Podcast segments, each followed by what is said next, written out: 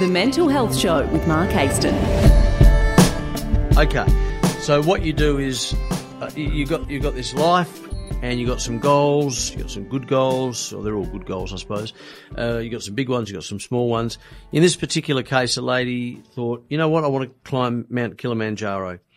And uh, after years and years of sort of building up for it and thinking that it's going to happen and all that sort of stuff, this particular person climbs Mount Kilimanjaro but doesn't make it. Doesn't make it. So how does my next guest handle the disappointment of not making it? Now, uh, Susie Cottrell is a physiotherapist and uh, and also uh, teaches Pilates, but she decided to blog.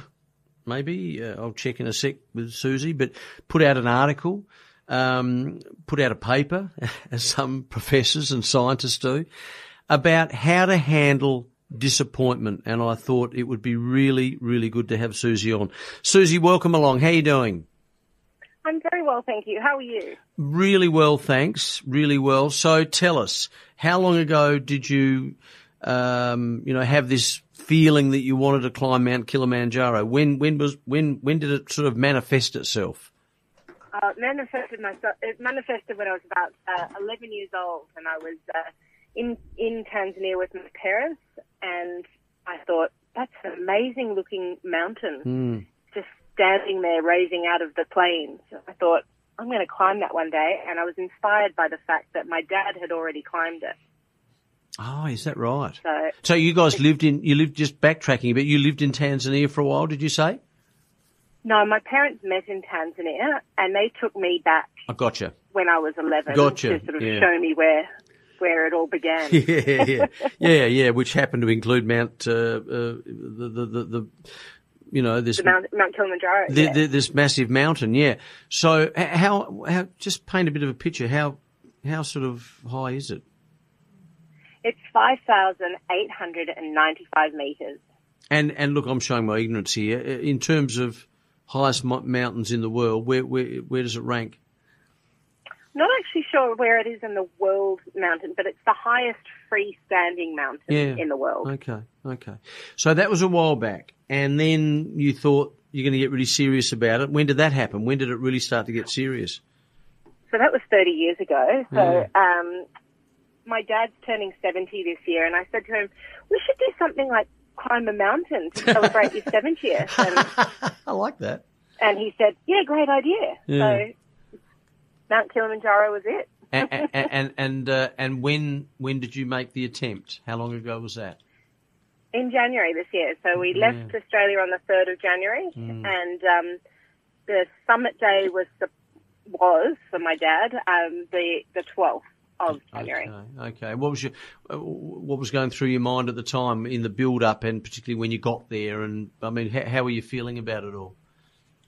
I was incredibly nervous. Um, I wasn't quite where I wanted to be fitness wise. I'd set myself a whole lot of goals, but I still would have liked more time. But I guess you always want that. Yeah. Um, so I was nervous, and I mean, it's a you don't know how you're going to respond to altitude. So I think that was a big factor playing on my mind, and sometimes I'm a bit of a catastrophizer as well. So I was anxious about it. yeah. So what happened? Tell us what happened. So, well, I planned and planned, and I set some really great goals. And first one was to train for it, and second one was to get on the plane and go to it and buy all the gear and do all that. Um, and then get walking, just start walking. And I thought if I can just do the first day, it'll be okay. And just get through the second day. And I did all that, and I was really enjoying it. I just loved it. Mm. And then just unfortunately, I developed a chest infection at 5,000 meters, or I knew, I thought I wasn't unwell, I was unwell before I got to that point, and I just mm. thought, this is silly to keep going.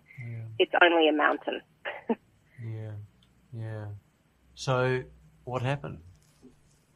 So um, I went to base camp um, at 4,715 meters, and the, the team continued to go on, which was great. And I, then they took a tw- it took them 12 hours to reach the summit, and then they came back and met me, and we continued back down the mountain together. Wonderful.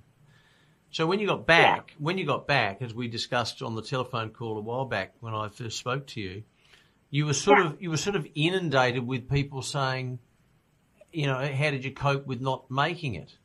Just just just Yeah. just uh, re, re, just explain that.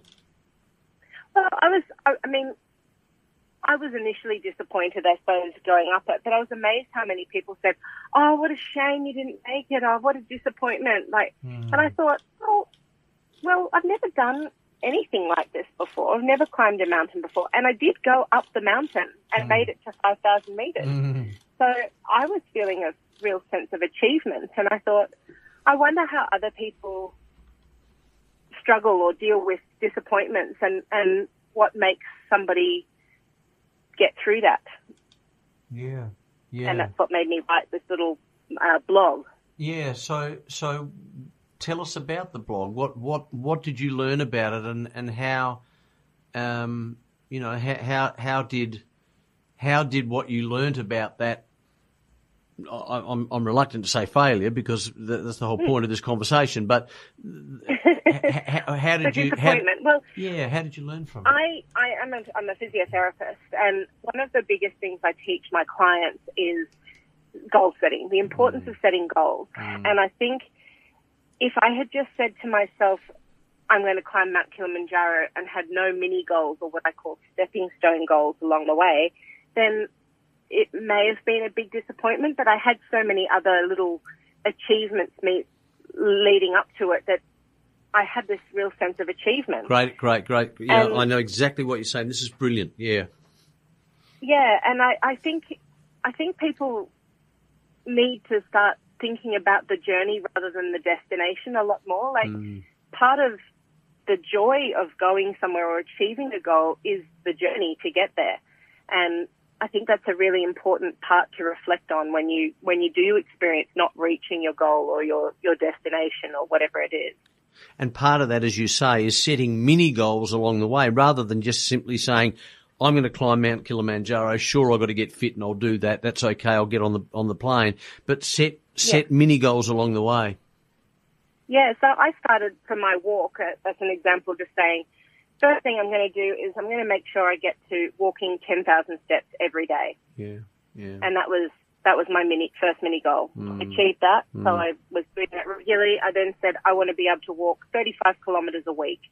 Mm. Um, and achieved that tick. Then I built that up to 60 kilometres and just being able to do that and making the time to do it was just a real achievement for me in my life and getting away from my clinic and children and all of the other commitments I have. They, they were really great goals to achieve. And, and so h- how did you actually feel yourself now that you look back at the time when you weren't able to achieve that goal? Uh, I still feel like I've achieved something more than I ever thought I was going to. Or yeah, I, I, I definitely had a sense of disappointment. And that day when I, you know, this is it, I either go or I don't. I made the decision not to. I was disappointed, but also dealing with the reality. If I had gone, I could have got really, really sick and Absolutely. been really unwell. And what's the point in being like that? There's so much more to enjoy. So Mm. it it was more of a sense of I don't want to miss out on what's next. yeah, yeah, absolutely, absolutely. So now, uh, you know, a, a- bit of time's uh, transpired between then and now. Do you do you feel even more inspired by what you did, given the fact that you've written this piece about setting mini goals and and and handling disappointment? Do you feel even more inspired about what you actually achieved on that mountain? Absolutely. I think I've realized some things like success doesn't equal your happiness. Like the the joy that I get and the happiness I've come is from the re- get is from the relationships I made on the journey. Um, I really believe like that you should set your next goal, like to get over that disappointment, and and I'm certainly planning my next hiking trip. Maybe not at altitude, um, but my next journey. And I I don't take pity in it. Like I own it. Like I made that choice. I made that choice not to not to climb, and it it might be a disappointment, but it was my choice. One of the things you said earlier was, I thought, really poignant, and that was that you should enjoy the journey just as much as uh, achieving the goal. Some would suggest there's a view that you should enjoy the journey completely because when you get to the goal, you won't be satisfied. You want to just set another goal and another goal and another goal, and that becomes a bit unhealthy. Absolutely. Well, I think I think we we're made up of these sort of long we have in our heads. Um, and that's really good. But setting too many goals, you start to overload yourself, and I think mm. that can lead to all sorts of issues within life and overcommitment, and um, that can potentially lead to sort of anxieties of not achieving, especially if you're not reaching all of those goals. That's a really good point, um, Susie. Actually, because. Yesterday I went through something very similar. I rang a friend for a particular reason, a dear friend of mine, and just spoke to him about some stuff. And um, and he said to me, I think you're trying to achieve too much. I said, you know, I want to do this, I want to do that. Da, da, da, written that down. He said, mate, there's a hundred things there. He said, that ain't going to happen. And he, and he said, what will happen is you won't achieve them, which I'm not blaming you for. He's saying that to me. He said, I'm not blaming you for it. I'm not going to knock you for it or judge you for it, but you'll judge yourself. And he said, so one of the worst things to do is, is to, is to overcommit. And, and he said exactly what you said. He said, why don't you, why don't you, why don't you, um, uh, think of a couple of things, a couple, not ten, but a couple of things you want to achieve this week, and then and then uh, you know uh, set set the mini goals for those. He said that'll keep you busy enough, and I did that yeah. this morning, and he is right. Yeah, absolutely. Hate and it I when he's right. The more I read about it, when I was sort of researching this or to write, was um, looking at the, even with your long term goals, yes, you set maybe three for the year. Mm. Don't set too many, and then set three stepping stone goals Absolutely. for those because otherwise you do overcommit and you don't achieve. Mm. And yeah, it just it's a vicious circle down. Then I think you want to be aiming to achieve things to make yourself feel good. and yeah, no, no, you're right, Susie, hundred percent. And and what's your philosophy of, of once you achieve a goal? Do you, do you feel as though it you know, it's appropriate to pat yourself on the back or to celebrate or, or what, what, what is the next step once you achieve a goal?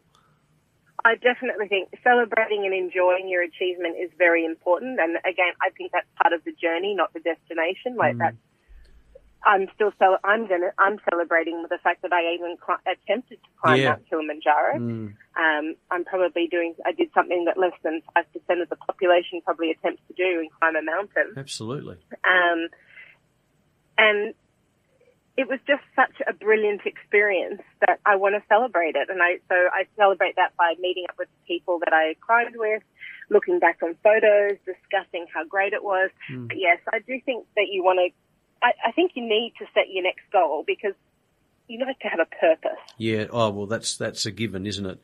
Um, having, yeah. having a purpose is, you know, having a purpose is, is so, so important. I've often told this story. But my father, to the second last day, to the, the day he died, had a purpose. I mean, the, the, the purpose has diminished in, in, in intensity as he got older. Yeah. But even, even the last day that he got up when I took him into hospital, the, his purpose that day was to get up, get himself dressed and ready for the hospital visit. That was his purpose. Um, but, and he, and he was always quite adamant and we spoke about it often. He said, the day I, you know, the day I get up, uh, with no purpose, or the day I lie in bed with no purpose, will be the day that I start to die properly. Um, so and I think that's purpose a, is so a, important. an important thing to remember as we, you know, just say that again. You just dropped out then. No, it's a shame. Climbing a mountain, I Oh, it could be as simple as you said. I need to get out of my bed today, and I need to walk to the kitchen. Yeah, or whatever, whatever it is. Absolutely. achieve that, and it just builds. Mm. Yeah. Absolutely, one hundred percent. Hey, Susie, what? So I know you touched on this. So what, what do you want to do next? I want to do. I like. I've, I like long walking. So I did a walk across the north of Spain a, a while ago across the Camino, which is 800 kilometres. Um, oh. And that I'd like to do something along those lines. Um, I'm thinking maybe in Australia I'd like to do the Larapinta Trail. Yeah, yeah, yeah, yeah. Yeah. And and in terms of preparation for that, I guess it's just basically fitness, isn't it? Really. Uh, so you can't into altitude, so I couldn't I couldn't control that. But it just made Mm. We just lost you there. well, Oh, I've just got you. the reason for doing that is to maintain my fitness so I can do it. Yeah, yeah, we just lost you there at the end. Susie, that's great. Now, I mean, I, I don't really know much about this article that you wrote, except that I know you wrote it. Where, where, where is it? Where is it? Where did you put it? At the moment, it's about to come out on my website. I haven't I haven't um, published it. I um, run a business up in Brisbane Yeah, called the Body Refinery, which is Pilates and physiotherapy practice. yeah, cool. Um, so it'll be published on our website, Okay, and what's the website? What's the uh, URL for that? so bodyrefinery.com.au. Lovely. And you, and you've been doing physiotherapy and all that sort of stuff for a while. Yeah, I think I'm about 17 years 17 in years. physiotherapy now, Well, and um, been it's- it's- practicing Pilates for about 15. It's so important, isn't it? Our health and you know, the, you know, to maintain our body is is um, is not that difficult. We just need to be consistent with it. And the biggest thing we're seeing is prevention is so much better than, than cure. Yeah, So, yeah, without doubt. One of the things I'm finding, I'm 61 now. I, I'm very achy. I get very achy. You know, I even Yeah. when even when I'm lying in bed, I'm aching. I don't know why. What what, what, what do you suggest? well, joint changes and things can be, um, I'd, I'd, I'd probably go and have a chat to your physiotherapist or your GP, Mm, um, or, and maybe even a dietitian to have a look at whether there's any supplements you can add to your yeah, diet. yeah, good point. Um, but just moving regularly. The most important thing anybody can do is keep moving. Keep moving. Yeah, I agree. In fact, I'm going to go to the gym after this. Hey, uh, one last thing. Uh, what about fatigue? You, you probably get a lot of people coming to you with fatigue. What, what, what, what do you generally? I know everyone's different, but what do you generally suggest there? Well, again, building up. So if you if you're doing too much and using too much, your energy expenditure is too high, you're going to get fatigued. That's Mm. the, the, the the simple matter of it. So you need to train for endurance. So Yeah. um, whether that be just naturally going to do it. Got you back So. Yeah. I think um, making sure you've got the right energy um, consumption in your diet and then building up to make sure you've got that endurance Mm. to avoid the fatigue. Susie, thank you for that. That's great. Really good chat. Really problem. enjoyed it. Congratulations on your achievements. Congratulations on your attitude toward the whole thing. And I hope that people will, uh, you know, take something out of this for sure. That's why I wanted to get you on. See and listen to more now at thementalhealthshow.com. This podcast is part of the Ozcast Network.